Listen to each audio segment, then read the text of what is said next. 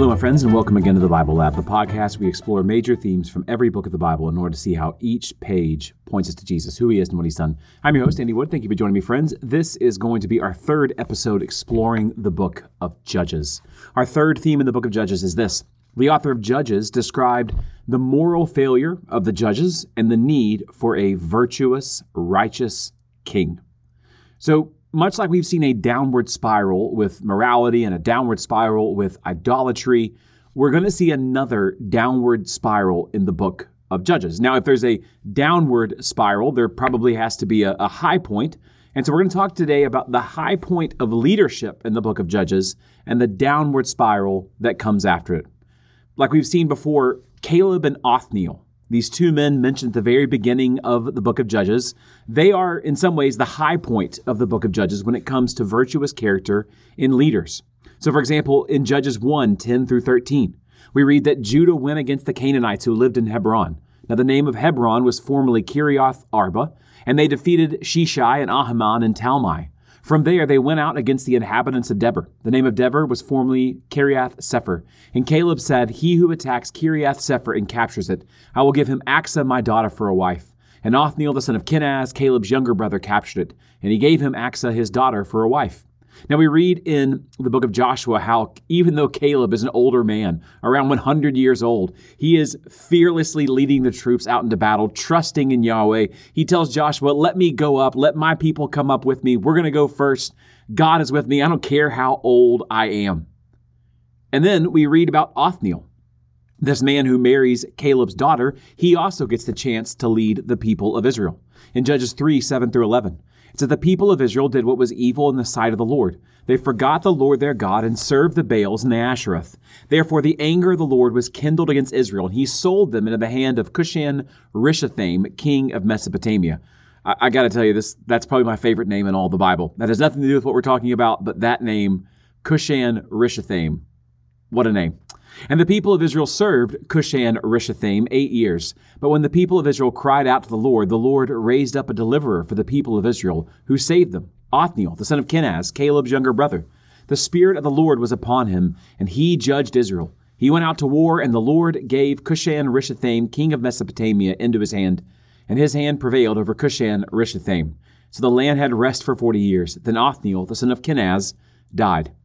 Both of these men, win victories through fearless leadership and unhesitating faith in Yahweh.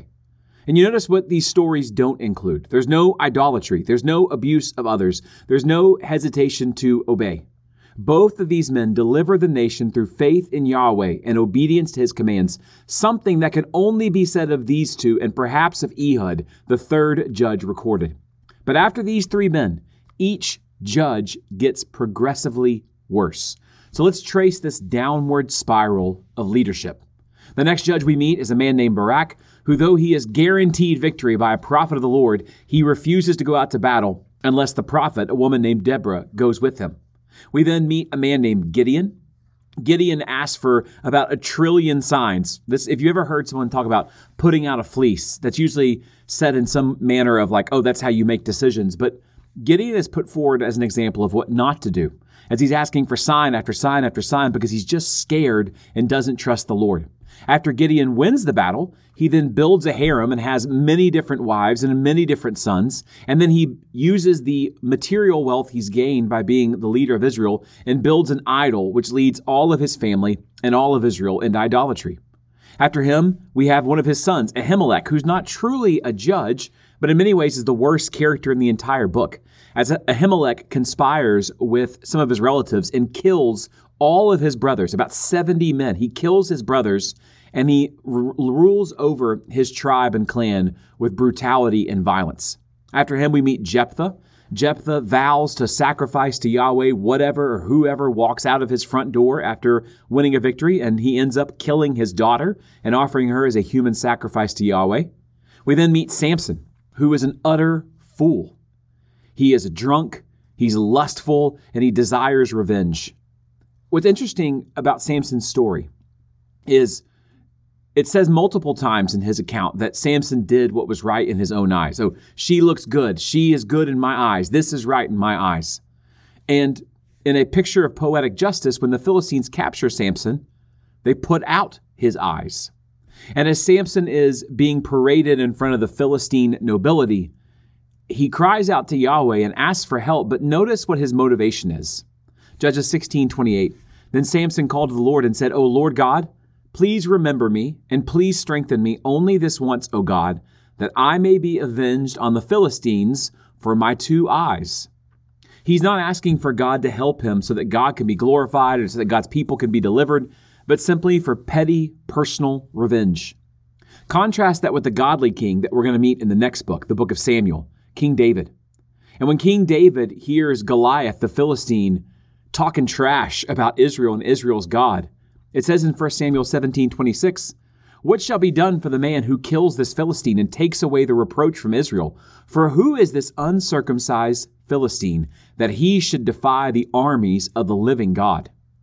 Samson's motivation is his own lust, his own revenge. David's motivation is the honor of Yahweh.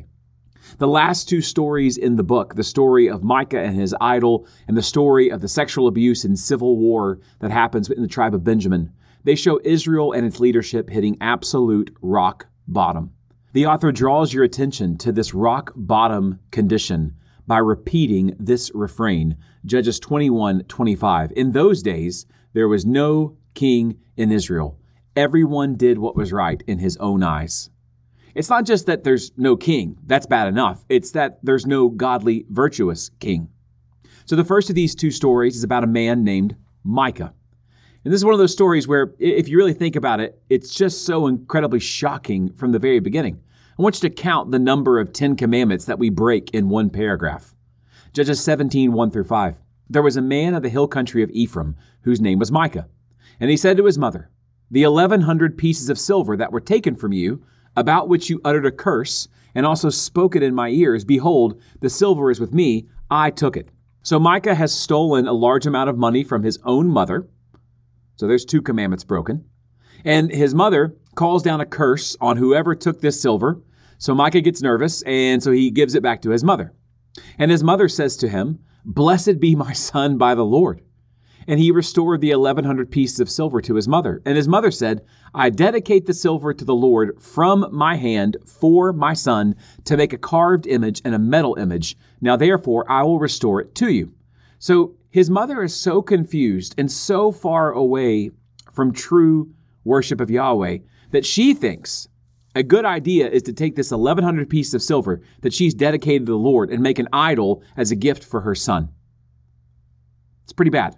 So when he restored the money to his mother, his mother took 200 pieces of silver and gave it to the silversmith, who made it into a carved image and a metal image. And it was in the house of Micah. And the man Micah had a shrine, and he made an ephod and household gods, and ordained one of his sons, who became his priest. Now you'll find out later in this chapter that this is happening within about a hundred years of the death of Moses. This isn't happening after the people have been in the promised land for a really long time. One of the men who are going to come into this story is going to be Moses' grandson. So this is happening within a century of the people getting into the promised land. That's how bad things have already gotten. And you ask yourself, how could it get this bad this fast? And the author tells you in the next verse In those days, there was no king in Israel. Everyone did what was right in his own eyes. The last story shows what Israel has become without a godly king to rule over them. And what they have become is a people brutal and violent and cruel and foolish, just as bad as the Canaanites, just as bad as the people of Sodom and Gomorrah. I'll let you read the story for yourself. It is very disturbing. But a man and his concubine go into a city, a city of the Benjaminites. That's one of the tribes of Israel. And there they are surrounded once they've taken refuge in someone's house. And the men of the city, these are Israelite men, bang on the door and demand that the host send the stranger out into their midst, this man. They want this man to come out to the midst so that they can sexually abuse the man. And to avert that fate, the man and the host shove the stranger's concubine out, and she is sexually abused and murdered. Now, you would think that that would be a shocking event in Israel. But the people of Benjamin do not turn over these murderers to face justice. Instead, they rally around them, and a civil war breaks out where thousands of Israelites are killed, and the tribe of Benjamin is almost entirely wiped out. And you get the sense that all of these stories could have been averted if just one godly person would have led the people back to Yahweh. That's why the author keeps telling you there's no king, there's no king. We just need one godly leader, but we can't find not even one. The next book in this story, the story of Samuel, shows what happens when a godly king leads Israel. As King David is going to be, by and large, the king that his people need. But even that godly king is flawed, and David, as great as he is, is a sinner, and he needs God's grace. And David's primary role is to point us to Jesus, the ultimate king, who is going to lead his people into righteousness. So, friends, next time we come together, Lord willing, we're going to look at how Israel's sin just makes Yahweh's faithfulness shine that much brighter. But for now, take up and read. God bless.